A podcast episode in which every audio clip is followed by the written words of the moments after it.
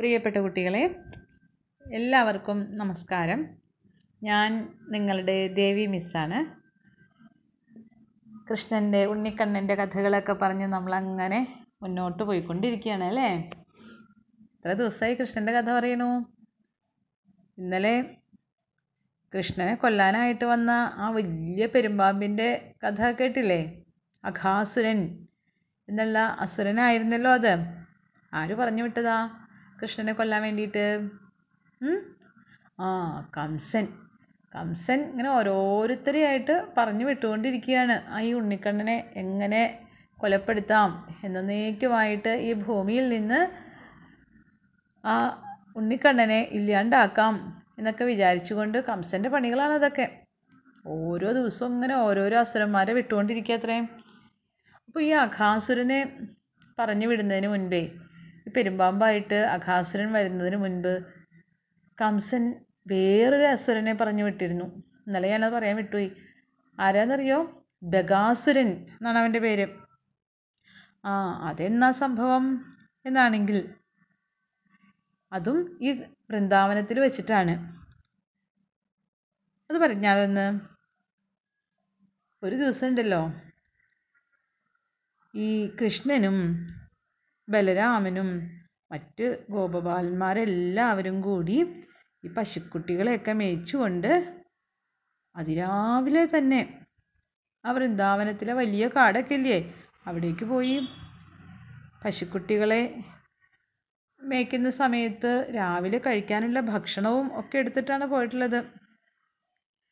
കുറേ സമയം കഴിഞ്ഞപ്പോൾ പശുക്കുട്ടികൾ കുറേ പുല്ലൊക്കെ തിന്ന് അങ്ങനെ വയറൊക്കെ നിറഞ്ഞു എന്ന് കണ്ടപ്പോൾ ഇവരെന്ത് വിചാരിച്ചു, ഇനി അവയെ കൊണ്ടുപോയി കുറച്ച് വെള്ളമൊക്കെ കുടിപ്പിക്കാം എന്ന് കരുതി. അങ്ങനെ നോക്കുമ്പോൾ ദൂരെ ഒരു ജലാശയം കണ്ടു. ഇവയെ മേച്ച് ആ ജലാശയത്തിൻ്റെ അടുത്തെത്തി. പശുക്കൾക്കും വെള്ളം കുടിക്കാം, തങ്ങൾക്കും കുറച്ച് വെള്ളമൊക്കെ കുടിക്കാം എന്ന് വിചാരിച്ച് അങ്ങനെ അവയെ വിട്ടിട്ട് ഇവർ ധാരാളം വെള്ളമൊക്കെ കുടിച്ച് അങ്ങനെ സമാധാനമായിട്ട് ഇരിക്കുകയാണ്. അപ്പോഴുണ്ടല്ലോ കുറച്ച് ഗോപന്മാർ ആ ജലാശയത്തിൻ്റെ കുറച്ചങ്ങ് ദൂരേക്ക് മാറിപ്പോയി. അവിടെ ചെന്നപ്പോൾ വല്ലാത്തൊരു കാഴ്ചയാണ് കണ്ടത്. എന്താണെന്നോ, ഒരു വലിയ പർവ്വതം പോലെ അത്ര വലിപ്പത്തിൽ വലിയ എന്തോ ഒരു ജീവി അവിടെ ഇരിക്കുകയാണ്. കണ്ടാൽ ഒരു മഹാസത്വം ആണെന്നേ പറയൂ. എന്ത് ജീവിയാണെന്ന് ഇന്നേ വരെ കണ്ടിട്ടില്ല, അത്രയും വലിയൊരു ജീവി. അതിനെ കണ്ടിട്ട് കുട്ടികളൊക്കെ പേടിച്ചു വിറച്ചു. നോക്കുമ്പോൾ കുറച്ച് ദൂരെ നിന്നൊക്കെ നോക്കിയപ്പോൾ എന്താണ് ആകൃതി? ഒരു കൊറ്റിയുടെ ആകൃതിയാണ്. കൊക്ക് എന്നൊക്കെ കേട്ടില്ലേ നിങ്ങൾ? കൊറ്റി, കൊക്ക് എന്നൊക്കെ. അതിൻ്റെ ആകൃതിയിലാണ് അവനിരിക്കുന്നത്. ഉണ്ണിക്കണ്ണനോട് വിളിച്ചു പറഞ്ഞു അവർ, ദാ ഇവിടെ ഒരു ജീവി ഇരിക്കണമെന്നൊക്കെ പറഞ്ഞ്. ഉണ്ണിക്കണ്ണൻ എന്ത് ജീവി, എവിടെ, ഞാൻ കാണട്ടെ എന്നൊക്കെ പറഞ്ഞ് ആ ജീവിയുടെ അടുത്തേക്ക് എത്തിയതും ആ ഉണ്ണിക്കണ്ണനെ കണ്ടതും ആ കൊറ്റി ആ ഭീകരമായിട്ടുള്ള സത്വം അവിടെ നിന്ന് ചാടി എഴുന്നേറ്റിട്ട് അതിവേഗത്തിൽ ഓടി അങ്ങ് വന്ന് ഈ കണ്ണനെ കയറി അങ്ങ് പിടിച്ചു. കുട്ടികൾ നോക്കുമ്പോൾ എന്താ കാണണേ? ബലരാമനും കുട്ടികളും കൂടി ആ ഗോപകുമാരന്മാർ അവരൊക്കെ നോക്കിയപ്പോൾ ഉണ്ടല്ലോ, ആ കൊക്ക് നമ്മുടെ ഉണ്ണിക്കണ്ണനെടുത്തൊരൊറ്റ വിഴുങ്ങൽ. ഭഗവാനെ, ബലരാമൻ്റെ എന്താ പറയുക, പ്രാണം പോയെന്ന് തന്നെ പറയുക, അത്ര പേടിച്ചു പോയി. ഉണ്ണിക്കണ്ണനെടുത്ത് വിഴുങ്ങുന്നത് കണ്ടതോടുകൂടി ഗോപബാലന്മാരൊക്കെ ആകെ കരച്ചിലായി. അയ്യോ നമ്മുടെ കണ്ണന് എന്തു പറ്റി, അയ്യോ എന്തു പറ്റി എന്ന് വിചാരിച്ചിട്ട് എങ്ങനെ അതിനെ രക്ഷിക്കും, അതിനെ എങ്ങനെ കൊല്ലും എന്നൊക്കെ വിചാരിച്ച് ഇവർക്ക് ആകെ വല്ലാത്ത വിഷമായി. ഒന്നും ചെയ്യാനും പറ്റുന്നില്ല, അടുക്കാൻ പേടിയായിട്ട് വയ്യാം. അങ്ങനെ ഇരിക്കുന്ന സമയത്ത് ഈ കൊക്കിൻ്റെ തൊണ്ടയിലൂടെ ഇറങ്ങിപ്പോയ ആ കണ്ണനുണ്ടല്ലോ, കണ്ണൻ അങ്ങനെ വെറുതെ ഇരിക്കുന്ന ആളൊന്നും അല്ലല്ലോ. കൊക്കിൻ്റെ വയറ്റിൽ ചെന്നിട്ടേ, അവിടെ ചെന്നിട്ട് എന്തോ സർക്കസൊക്കെ കാണിച്ചു എന്ന് തോന്നുന്നുണ്ട്. ആ വയറ്റിൽ ചെന്നിട്ട് എന്തൊക്കെയോ സർക്കസുകൾ കാണിച്ചു. അത് കാരണം കൊണ്ട് കുറച്ച് സമയം കഴിഞ്ഞപ്പോഴേക്കും ബകാസുരന് ഇരിക്കപ്പുറതി ഇല്ലാണ്ടായി. ഇരിക്കാനും വയ്യ, നിൽക്കാനും വയ്യ, കിടക്കാനും വയ്യാത്ത അവസ്ഥ. വയറ്റിൽ എന്തൊക്കെയോ ഒരു പെരുമ്പറ കൊട്ടുന്ന പോലെയൊക്കെയുള്ള അവസ്ഥ. എന്തൊക്കെയോ വാദ്യമേളങ്ങളൊക്കെ കേൾക്കുന്നുണ്ട് വയറിൻ്റെ ഉള്ളിൽ നിന്ന്. അങ്ങനെ ഇങ്ങനെ വയറ്റിൽ നിന്ന് ഇങ്ങനെ പെരണ്ട് കയറണു. എന്തൊക്കെയോ പ്രയാസങ്ങൾ. അങ്ങനെ 2 നിമിഷം കഴിഞ്ഞപ്പോഴേക്കും അവൻ എന്ത് ചെയ്തു? ആ കൊക്ക് ഒരൊറ്റ ഛർദ്ദിക്കലായിരുന്നു. ആ ഒരു ഛർദ്ദിച്ചതോടുകൂടി നമ്മുടെ ആ ഉണ്ണിക്കണ്ണൻ ഉണ്ടല്ലോ, ആ കൊച്ചിയുടെ വയറ്റിലേക്ക് ഇറങ്ങിപ്പോയിരുന്ന ഉണ്ണിക്കണ്ണൻ ആ ഛർദ്ദിലിൻ്റെ കൂടെ നേരെ പുറത്തേക്ക് പോന്നു. അതിന് വേണ്ടിയിട്ടുള്ള സർക്കസായിരുന്നു അതിൻ്റെ ഉള്ളിലേ. നോക്കുമ്പോൾ ഒരു മുറിവ് പോലും ഇല്ലാതെ, ഒരു മുറിവോ പോരൽ പോലും ഇല്ലാതെ ഇതാ ആ ഉണ്ണിക്കണ്ണൻ പുറത്തെത്തിയിരിക്കുകയാണ്. ഛർദ്ദിച്ചതിൻ്റെ ക്ഷീണമൊക്കെ കുറച്ചൊക്കെ ഉണ്ടെങ്കിലും ഈ ബകനുണ്ടല്ലോ, ഈ കൊറ്റി, അവൻ വെറുതെ ഇരുന്നില്ല. ആ കുഞ്ഞു കണ്ണന് ഒന്നും സംഭവിച്ചിട്ടില്ല, ആ ഉണ്ണിക്കുട്ടനൊന്നും സംഭവിച്ചിട്ടില്ല എന്നറിഞ്ഞപ്പോൾ കൊച്ചിക്ക് ദേഷ്യം തോന്നു. ഞാനിവനെ വിഴുങ്ങിയിട്ടും ഇവൻ ചത്തില്ലേ എന്ന് വിചാരിച്ചിട്ട് എന്ത് ചെയ്തു? കൊറ്റിയും ചാടി അങ്ങോട്ട് വന്നു. ചാടി അങ്ങ് വന്നിട്ട് തൻ്റെ ആ ഭീകരമായിട്ടുള്ള കൊക്കുണ്ടല്ലോ, നീണ്ട കൂർത്ത തൻ്റെ ആ കൊക്ക് വെച്ചിട്ട് ഇതിനെ ദേഷ്യത്തോടു കൂടി ആ കണ്ണനെ കൊത്തി കൊത്തി കൊല്ലാനായിട്ട് ശ്രമിച്ചു. കുറേ സമയം അങ്ങനെ കൊത്താനൊക്കെ ആയിട്ട് ഓടി ഓടി ചെന്നു. വളരെ ദേഷ്യത്തോടു കൂടി അങ്ങനെ തൻ്റെ നേർക്ക് ഓടി വരുന്ന ആ അസുരനെ കണ്ടപ്പോൾ കൃഷ്ണന് മനസ്സിലായി, ഇത് വെറും കൊക്കൊന്നുമല്ല, ഇത്ര വലിയ കൊക്കൊന്നും ഉണ്ടാവില്ല ഭൂമിയിൽ, ഇത്ര മഹാസത്വം പോലെയുള്ള ഈ ഭീകരമായിട്ടുള്ള ഈ ജീവി എന്താണ്? ബകാസുരനാണ്. ഇതിനെ കംസൻ പറഞ്ഞു വിട്ടിരിക്കുന്നതാ. അപ്പോൾ കംസൻ്റെ സുഹൃത്തായിട്ടുള്ള ഈ ബകാസുരനാണ് തന്നെ കൊത്തി കൊലപ്പെടുത്താൻ വേണ്ടിയിട്ട് ഇങ്ങനെ വരുന്നത് എന്ന് മനസ്സിലായിട്ട് കൃഷ്ണന് പേടിയൊന്നും തോന്നിയില്ല. കൃഷ്ണൻ എന്ത് ചെയ്തു? പുഞ്ചിരിച്ചുകൊണ്ട് നേരെ അതിൻ്റെ അടുത്തേക്ക് അങ്ങോട്ട് ചെന്നു. എന്നിട്ട് തൻ്റെ 2 കൈ ഉപയോഗിച്ചിട്ടുണ്ടല്ലോ, ആ കൊറ്റിയുടെ ആ കൊക്കിൽ അങ്ങ് കയറി പിടിച്ചു. ആ കൊക്കിൻ്റെ 2 ഭാഗത്തായിട്ട് 2 കൈകൾ കൊണ്ട് പിടിച്ചിട്ട് അങ്ങ് അതിൻ്റെ വായ് പിളർത്തി. വായ അങ്ങ് പിളർത്തിയെന്ന് മാത്രമല്ല, ഒരു പൊളിക്കലായിരുന്നു. കൊക്ക് 2ആയിട്ടങ്ങ് പിളർത്തി ഒരൊറ്റ പൊളിക്കൽ പൊളിച്ചതോടുകൂടി ആ ബകാസുരൻ്റെ കഥ അങ്ങനെ അങ്ങനെ കഴിഞ്ഞു. അതോടുകൂടിയിട്ട് ആ കൊക്കിൻ്റെ ജീവൻ പോയി എന്ന് പറയാം. അങ്ങനെ ആ ബകാസുരനെ ഉണ്ണിക്കണ്ണൻ കൊലപ്പെടുത്തി. അത് കണ്ടപ്പോൾ കുട്ടികളൊക്കെ ഇങ്ങനെ ആർത്തു പോകുന്നുണ്ട്. ബകാസുരൻ ഇങ്ങനെ ചാവാറായി കിടക്കുന്നതും പ്രാണം പോകുന്നതൊക്കെ കാണുമ്പോൾ ആ കുട്ടികളൊക്കെ വളരെ ഇഷ്ടമായി. അവർക്ക് കണ്ണൻ്റെ ഇത്തരത്തിലുള്ള ലീലകളൊക്കെ കാണുമ്പോൾ അവർക്ക് വലിയ സന്തോഷമാണ്. അവരെന്ത് ചെയ്തു? ആർപ്പും വിളിയും ഒക്കെ ആയിട്ട് ഇങ്ങനെ കൂകി വിളിച്ചു. ദേവന്മാരൊക്കെ ആകാശത്തുനിന്ന് ദിവ്യങ്ങളായിട്ടുള്ള പുഷ്പങ്ങളൊക്കെ ഉതിർത്തുകൊണ്ട് ആ ബകനെ നിഗ്രഹിച്ച കൃഷ്ണനെ വളരെയധികം അനുഗ്രഹിച്ചു എന്നാണ് പറയണത്. കുറേ പേരെയൊക്കെ പല പല വാദ്യഘോഷങ്ങളൊക്കെ മുഴക്കി. ഗോപബാലന്മാർക്ക് ഇത് കണ്ടപ്പോൾ വല്ലാത്ത വിസ്മയമൊക്കെ ഉണ്ടായി. ഞങ്ങളുടെ കൂടെ കളിക്കുന്ന ഈ ചെറിയ കണ്ണൻ ആളത്ര മോശക്കാരനൊന്നുമല്ല, അവൻ എന്തോ ഒരു അതിശയകരമായിട്ടുള്ളൊരു കുട്ടിയാണ്, എന്തൊക്കെയോ പ്രത്യേകതകൾ അവനുണ്ട്, അതുകൊണ്ടാണല്ലോ ഇത്രയും അതിമാനുഷികമായിട്ടുള്ള പല പ്രവൃത്തികളും ഈ ഉണ്ണിക്കണ്ണൻ ചെയ്യുന്നത് എന്നൊക്കെ ഓർത്ത് ഇത്തരത്തിലുള്ള ഒരു സുഹൃത്തിനെ കിട്ടിയത് തന്നെ തങ്ങളുടെ ഏറ്റവും വലിയ ഭാഗ്യമായിട്ട് അവരൊക്കെ വിചാരിച്ചു. അങ്ങനെ ആ ഉണ്ണിക്കണ്ണൻ ആ ബകൻ്റെ കൊക്കിൽ നിന്ന് വിമുക്തനായി, ആ ബകന് മോക്ഷം കൊടുത്തു. അങ്ങനെ എല്ലാവരും സന്തോഷമായി. അങ്ങനെ വേഗം എന്ത് ചെയ്തു? അന്നത്തെ ജോലിയൊക്കെ അവസാനിപ്പിച്ച് അവർ ആ പശുക്കളെ ഒക്കെ മേയിച്ച് തിരിച്ച് അവരുടെ ആ ഗോകുലത്തിലേക്ക്, അവരുടെ താമസ സ്ഥലത്തേക്ക് കൊണ്ടുപോയി, പശുക്കളെയും കൊണ്ട് പോയി എന്നാണ്. അനവധി മരണഭയങ്ങളൊക്കെ കുട്ടിക്കുണ്ടായി അല്ലേ? ആർക്കും അതിശയം തോന്നുന്ന തരത്തിലാണ് ഈ കുട്ടി അതിനെയൊക്കെ നേരിട്ടത്. കാരണം ആരൊക്കെയാണ് തന്നെ ദ്രോഹിക്കാനായിട്ട് വന്നത് അവരെയൊക്കെ നിശേഷം ഇല്ലാതെയാക്കി. സ്വയം രക്ഷപ്പെടുക മാത്രമല്ല, അത്തരം ആസുരീക ശക്തികളെയൊക്കെ നിഗ്രഹിക്കാനായിട്ട് ആ കുട്ടിയെടുത്ത ആ സാമർഥ്യം, കാണിച്ച സാമർഥ്യം എല്ലാവർക്കും വളരെയധികം അതിശയം ഉണ്ടാക്കി എന്നാണ് പറയുന്നത്. അതിനുശേഷമാണ് മറ്റൊരു ദിവസം ആ കംസൻ ബകാസുരനും കൊല്ലപ്പെട്ടു എന്ന് മനസ്സിലായപ്പോഴാണ് വീണ്ടും ആരെ പറഞ്ഞു വിട്ടത്? തൻ്റെ സുഹൃത്തായിട്ടുള്ള അഘാസുരനെ പറഞ്ഞു വിട്ടത്. ആ പെരുമ്പാമ്പിൻ്റെ രൂപത്തിൽ അഘാസുരൻ വന്ന കഥയൊക്കെ നമ്മൾ ഇന്നലെ പറഞ്ഞു. അഘാസുരൻ വന്നു കഴിഞ്ഞിട്ട് ആ ഒരു പാമ്പിൻ്റെ രൂപത്തിൽ വന്ന് വിഴുങ്ങാൻ ശ്രമിച്ച കഥയും ആ പെരുമ്പാമ്പിനെ നമ്മുടെ ഉണ്ണിക്കണ്ണൻ കൊന്നതായിട്ടുള്ള കഥയൊക്കെ പറഞ്ഞു അല്ലേ? അതിലും വലിയ ഒരു വിചിത്രമായിട്ടുള്ള, അല്ലെങ്കിൽ അതിനേക്കാൾ വലിയ, എല്ലാവർക്കും അത്ഭുതം ഉണ്ടാക്കിയ ഒരു ലീലയായിരുന്നു. ആളുകൾക്കൊക്കെ വളരെ അത്ഭുതമായി കുട്ടി ചെയ്യുന്നതൊക്കെ. നമുക്കൊന്ന് പ്രവചിക്കാൻ പോലും അല്ലെങ്കിൽ ചിന്തിക്കാൻ പോലും പറ്റാത്ത കാര്യങ്ങളാണല്ലോ എന്നൊക്കെ അവർ വിചാരിച്ചു.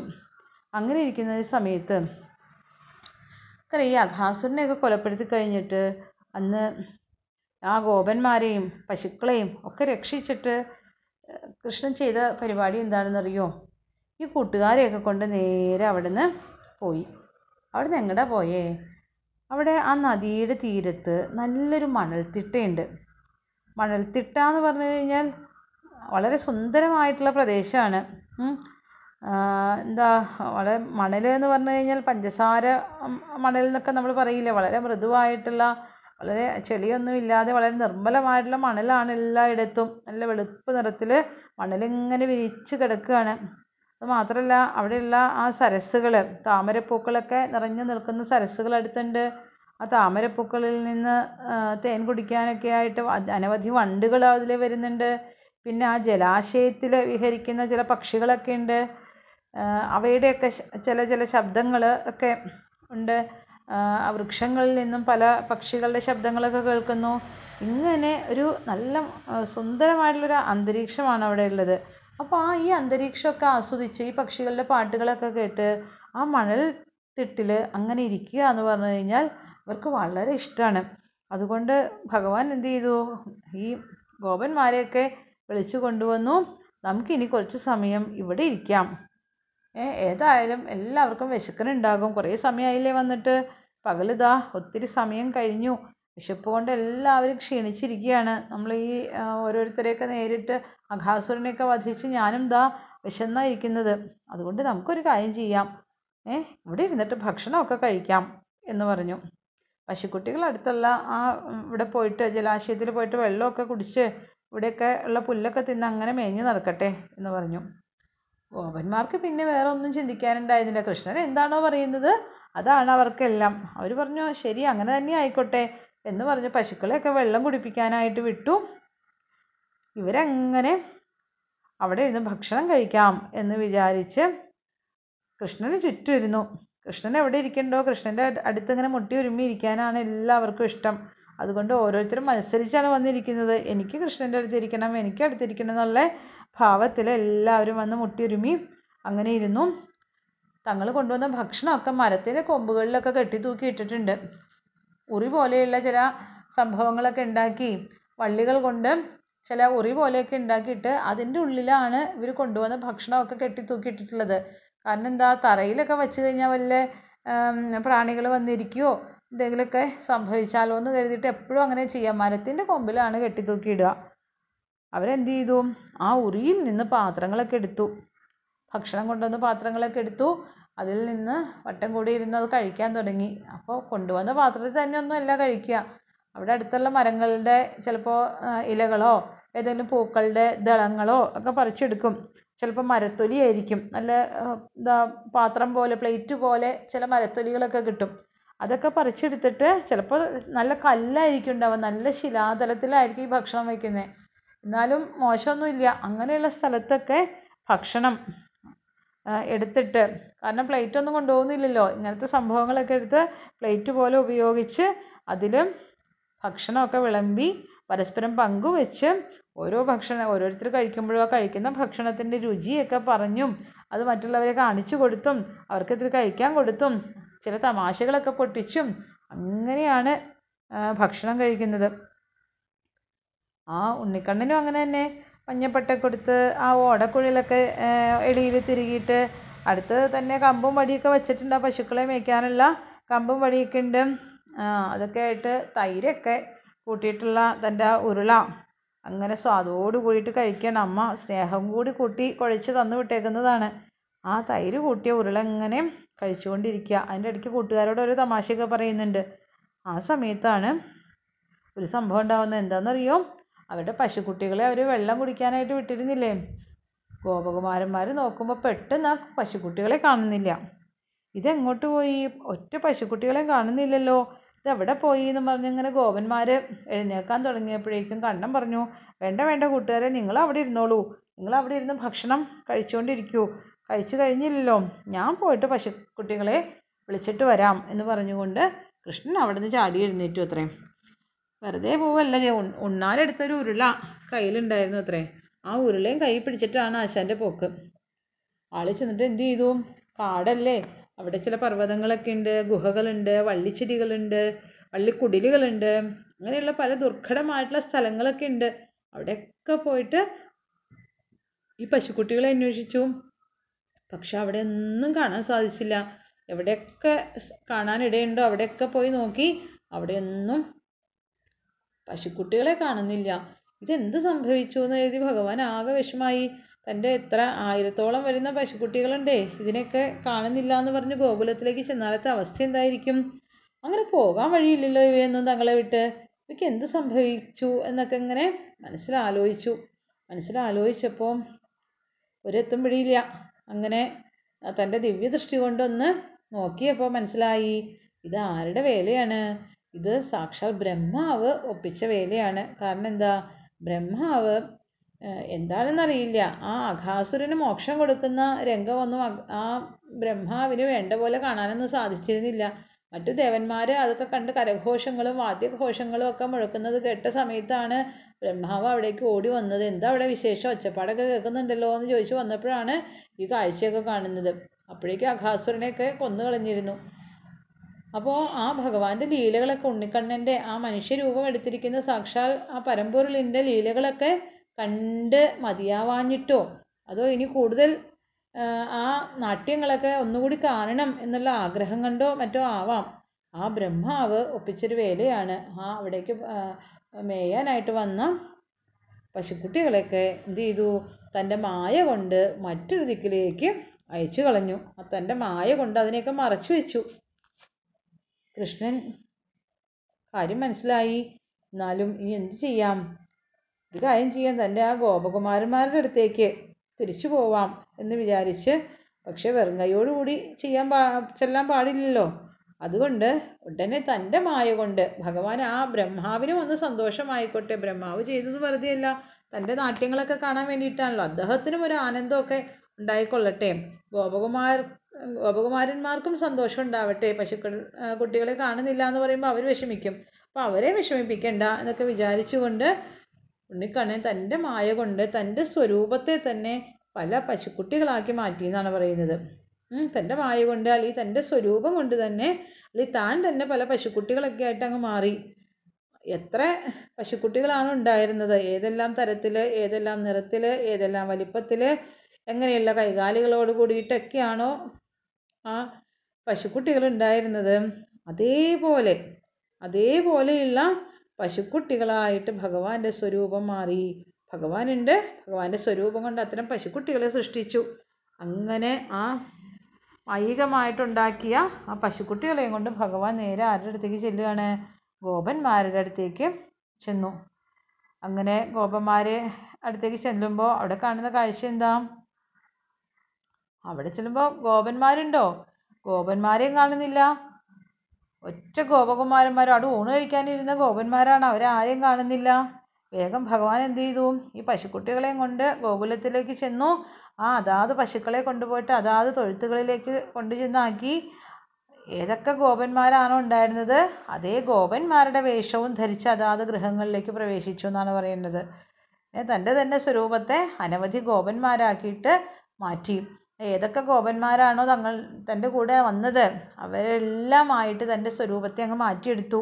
അങ്ങനെ ആ അമ്മമാർക്ക് തങ്ങളുടെ മക്കളും തിരിച്ചെത്തിക്കഴിഞ്ഞു. അവരിതൊന്നും അറിയുന്നില്ല. വന്നിരിക്കുന്ന ഗോപന്മാർ ആരാണ്, തങ്ങളുടെ മക്കളല്ല, ശരിക്കുള്ള മക്കളല്ല, ഭഗവാന്റെ തന്നെ അംശങ്ങളാണെന്ന് അവരറിയുന്നില്ല.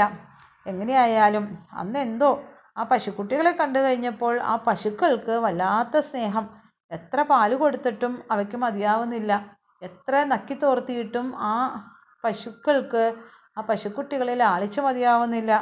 അതുപോലെ തന്നെ ഓരോ വീട്ടിലും വന്നു ചേർന്ന ഗോപന്മാർ അമ്മമാർക്ക് ആ തൻ്റെ ആ കുട്ടിയെ എത്ര ഓമനിച്ചിട്ടും മതിയാവുന്നില്ല. ഇതുവരെ അനുഭവിച്ചിട്ടില്ലാത്ത അത്രയും വലിയ ഒരു ആനന്ദാതിരേകമാണ് അവരനുഭവിക്കുന്നത് ആ കുട്ടികളുടെ സാമീപ്യം കൊണ്ട്. അവർ തങ്ങളുടെ ആ ഒരു കുട്ടിയെ തൻ്റെ സ്നേഹം കൊണ്ട് വീർപ്പ് മുട്ടിക്കുന്നു, അവരെ ആലിംഗനം ചെയ്യുന്നു. സത്യത്തിൽ ആ കുട്ടികളെ ആലിംഗനം ചെയ്യുന്ന സമയത്ത് ആരെ തന്നെയാണ് അത്ര ആലിംഗനം ചെയ്യുന്നത്, ആ ഭഗവാൻ കൃഷ്ണനെ തന്നെയാണ് ആലിംഗനം ചെയ്യുന്നത് എന്ന് പറയുന്നു. എങ്ങനെയായാലും അങ്ങനെ ഓരോ ദിവസവും കഴിഞ്ഞു പോയി. ഈ ഗോപന്മാരെയും ഈ പശുക്കുട്ടികളെയും കൊണ്ട് ഓരോ ദിവസവും അങ്ങനെ കണ്ണൻ എന്ത് ചെയ്തു, അവയെ മേയ്ക്കാനൊക്കെ ആയിട്ട് പോയിക്കൊണ്ടേയിരുന്നു. അങ്ങനെ ഓരോ ദിവസവും കഴിഞ്ഞുകൂടി. അങ്ങനെ ഒരു വർഷക്കാലം കൃഷ്ണൻ ആ താൻ തന്നെ ഗോപഭാവം എടുത്ത ആ ഗോപകുമാരന്മാരുടെയും അതുപോലെ ആ പൈക്കളെയും ഒക്കെ കൊണ്ട് മേച്ച് നടന്നു. അങ്ങനെ ഒരു വർഷം എന്ന് പറഞ്ഞു കഴിഞ്ഞാൽ ബ്രഹ്മാവിൻ്റെ കണക്കനുസരിച്ചിട്ട് ഒരു ഞൊടിയിട എന്ന് പറയാം. അങ്ങനെ ഒരു ഞൊടിയിട കൊണ്ട് ആ ബ്രഹ്മാവ് എന്ത് ചെയ്തു, തിരിച്ച് വന്നു എന്നാണ് പറയണത്. ആ മായ കൊണ്ട് ആ പശുക്കളെയൊക്കെ മറിച്ചിട്ട് ഒരു ഞൊടിയിട കഴിഞ്ഞപ്പോൾ ബ്രഹ്മാവ് തിരിച്ച് വന്നു. എന്നിട്ട് നോക്കിയപ്പോൾ കാണുന്ന കാഴ്ച എന്താണ്, ആ ഉണ്ണിക്കണ്ണൻ ആദ്യം താൻ എങ്ങനെയാണോ കണ്ടത് അതുപോലെ തന്നെ ഇതാ ഇപ്പോഴും എന്ത് ചെയ്തിരിക്കണോ, ആ പശുക്കുട്ടികളെയും ആ ഗോപബാലന്മാരെയും ഒക്കെ മേച്ച് കൊണ്ട് നടക്കുന്നതായിട്ട്, അവരൊക്കെയായിട്ട് പശുക്കളെ മേച്ച് നടക്കുന്നതായിട്ട് കണ്ടു. അത് കണ്ടു കഴിഞ്ഞപ്പോൾ ബ്രഹ്മാവിന് ആകെ അതിശയായി. ആഹാ, ഞാൻ ഇവരുടെ യഥാർത്ഥത്തിലുള്ള ഗോപകുമാരന്മാരെയും യഥാർത്ഥത്തിലുള്ള പശുക്കുട്ടികളെയൊക്കെ ഞാൻ എൻ്റെ മായ കൊണ്ട് മറച്ചു വച്ചിരിക്കുകയല്ലേ, ഇപ്പോഴും അവരൊന്നും അവിടെ നിന്ന് എഴുന്നേറ്റിട്ടേ ഇല്ല, പിന്നെ ഇവരൊക്കെ എവിടെ നിന്ന് വന്നു? എൻ്റെ മായ കൊണ്ട് ഞാൻ ആ കൃഷ്ണനെ ബന്ധിക്കാൻ ശ്രമിച്ചപ്പോൾ കൃഷ്ണൻ എന്നെ മായ കൊണ്ട് ബന്ധിച്ചല്ലോ എന്നൊക്കെ വിചാരിച്ചു. അപ്പോൾ ഈ കുട്ടികളും പശുക്കുട്ടികളും ഏതാണ്, താൻ മറച്ചു വെച്ചിരിക്കുന്ന പശുക്കുട്ടികൾക്കും ഗോപകുമാരന്മാർക്കും ഒക്കെ എന്ത് സംഭവിച്ചു? ഇങ്ങനെ ആകെ ഒരു വിഭ്രമമായി പോയി ബ്രഹ്മാവിന്. കുറേ നേരം ഒന്നും ചിന്തിച്ചിട്ടും യഥാർത്ഥത്തിലുള്ള ശിശുക്കൾ ഏതാണ്, യഥാർത്ഥത്തിലുള്ള പശുക്കുട്ടികൾ ഏതാണ് എന്നൊന്നും അറിയാൻ ബ്രഹ്മാവിന് സാധിച്ചില്ല അത്രേ. അങ്ങനെ ഒരു മോഹാന്ധകാരത്തിൽ ഇരിക്കുന്ന സമയത്ത് കൃഷ്ണൻ എന്ത് ചെയ്തു, തൻ്റെ ആ ഒരു ലീല കൊണ്ട്, തൻ്റെ ഒരു മായാശക്തി കൊണ്ട് തൻ്റെ രൂപങ്ങളായിട്ട് താൻ സൃഷ്ടിച്ച ആ മായാരൂപത്തെ, തൻ്റെ സ്വരൂപം കൊണ്ട് താൻ സൃഷ്ടിച്ച ആ മായാ ബന്ധിതമായിട്ടുള്ള അല്ലെങ്കിൽ മായ കൊണ്ട് സൃഷ്ടിക്കപ്പെട്ടതായിട്ടുള്ള ഗോപകുമാരന്മാരെയും പശുക്കളെയും ഒക്കെ അവ എന്താണ് യഥാർത്ഥത്തിൽ, എന്താണ് യഥാർത്ഥത്തിലുള്ള അവയുടെ സ്വരൂപം എന്ന് ബ്രഹ്മാവിന് കാണിച്ചു കൊടുത്തു. കാരണം ബ്രഹ്മാവിൻ്റെ ആ മായ അങ്ങോട്ട് നീക്കി ബ്രഹ്മാവ് പിന്നെ നോക്കുമ്പോൾ കാണുന്ന കാഴ്ച എന്താണ്, എത്ര ആയിരം പശുക്കുട്ടികളും ഗോപന്മാരും ആണോ ഉണ്ടായിരുന്നത്, അവരെ നോക്കുന്ന സമയത്ത് അവരൊക്കെ സാക്ഷാൽ ഭഗവാന്റെ രൂപങ്ങളായിട്ടാണ് കാണുന്നത്. 1000 പശുക്കുട്ടികളുണ്ടെങ്കിൽ ഇപ്പോൾ കാണുന്നത് 1000 കൃഷ്ണന്മാരെയാണ്. ആ നീല മേഘശ്യാമ വർണ്ണനായിട്ട് ആ മഞ്ഞ പൂന്തുകിലൊക്കെ ധരിച്ച് മയിൽപ്പീലിയൊക്കെ കൊത്തിയിട്ടുള്ള ആ ഉണ്ണിക്കണ്ണൻ്റെ രൂപമാണ് ഈ 1000 പശുക്കളിലും ബ്രഹ്മാവിനെ ദർശിക്കാനായിട്ട് സാധിച്ചത്. അതുപോലെ എത്ര ഗോപന്മാരാണ് അവിടെ ഉണ്ടായിരുന്നത് എന്ന് നോക്കുമ്പോൾ ആ ഗോപന്മാരെ നോക്കുമ്പോഴും അവരാരാണ്, അവർ യഥാർത്ഥത്തിൽ ആ ഭഗവാൻ തന്നെയായിട്ട് ബ്രഹ്മാവിന് കാണപ്പെടുന്നു. അതോടുകൂടിയിട്ട് ആ രൂപങ്ങളൊക്കെ കണ്ടതോടുകൂടി ആ കിരീടവും കുണ്ടലവും ഒക്കെ അണിഞ്ഞ് ആ മാലയും വനമാലയൊക്കെ ധരിഞ്ഞ് ശ്രീവത്സവും തോൾവളകളും അണിഞ്ഞ ആ കൈകൾ, കടകങ്ങൾ, അരഞ്ഞാൺ, മോതിരം ഇതൊക്കെ പ്രകാശിക്കുന്ന ആ എന്താ പറയുക ആ ശരീരം, ആ ഭഗവാന്റെ യഥാർത്ഥത്തിലുള്ള ഒരു സ്വരൂപം ഒക്കെ കണ്ടതോടുകൂടിയിട്ട് ബ്രഹ്മാവിന് മനസ്സിലായി ഇത് ഭഗവാന്റെ തന്നെ മറ്റൊരു ലീലയാണ്, തന്നെ മോഹിതനാക്കിയതും ഈ ഭഗവാന്റെ ലീല തന്നെയാണ് എന്ന് മനസ്സിലായി. അങ്ങനെ ഭഗവാനെ സ്തുതിക്കാൻ തുടങ്ങി. അങ്ങനെ ആ ഭഗവാനെ പരമപുരുഷാത്മാവായിട്ടുള്ള ഭഗവാനെ കുറേ സ്തുതിച്ചു. ബ്രഹ്മാവ് അങ്ങനെ സംതൃപ്തി അടഞ്ഞു എന്ന് പറയപ്പെടുന്നു. അങ്ങനെ ബ്രഹ്മാവ് ആ പശുക്കുട്ടികളെ മറച്ചു വയ്ക്കുന്ന ഒരു കഥ കൂടി ഭാഗവതത്തിൽ പറയുന്നുണ്ട്. കൃഷ്ണൻ തൻ്റെ മായാശക്തി കൊണ്ട് അവയെ അതിജീവിക്കുന്നതായിട്ടുള്ള കഥയും. അതാണ് നമ്മളിന്ന് കേട്ടത്. ഇടയ്ക്ക് വെച്ചൊന്ന് കട്ടായി പോയി, അതുകൊണ്ട് 2 ഭാഗമായിട്ടാണ് ഇന്നത്തെ കഥ തന്നിരിക്കുന്നത്. അത് ഇനി അടുത്ത ദിവസം നമ്മൾ പറയുന്ന കഥ എന്തായിരിക്കും, ധേനുക വധമാണ്. ധേനുകൻ എന്ന് പറയുന്ന ഒരു അസുരനെ കൃഷ്ണൻ വധിക്കുന്നുണ്ട്. ആ കഥയാണ് നമ്മൾ അടുത്ത ദിവസം പറയുന്നത്. അതുവരെ നിങ്ങൾക്ക് എല്ലാവർക്കും നമസ്കാരം. കഥകളൊക്കെ വീണ്ടും വീണ്ടും കേൾക്കുക. അതുവരെ അടുത്ത ദിവസത്തെ കഥയുമായിട്ട് എത്തുന്നത് വരെ നിങ്ങൾക്ക് നന്ദി, നമസ്കാരം.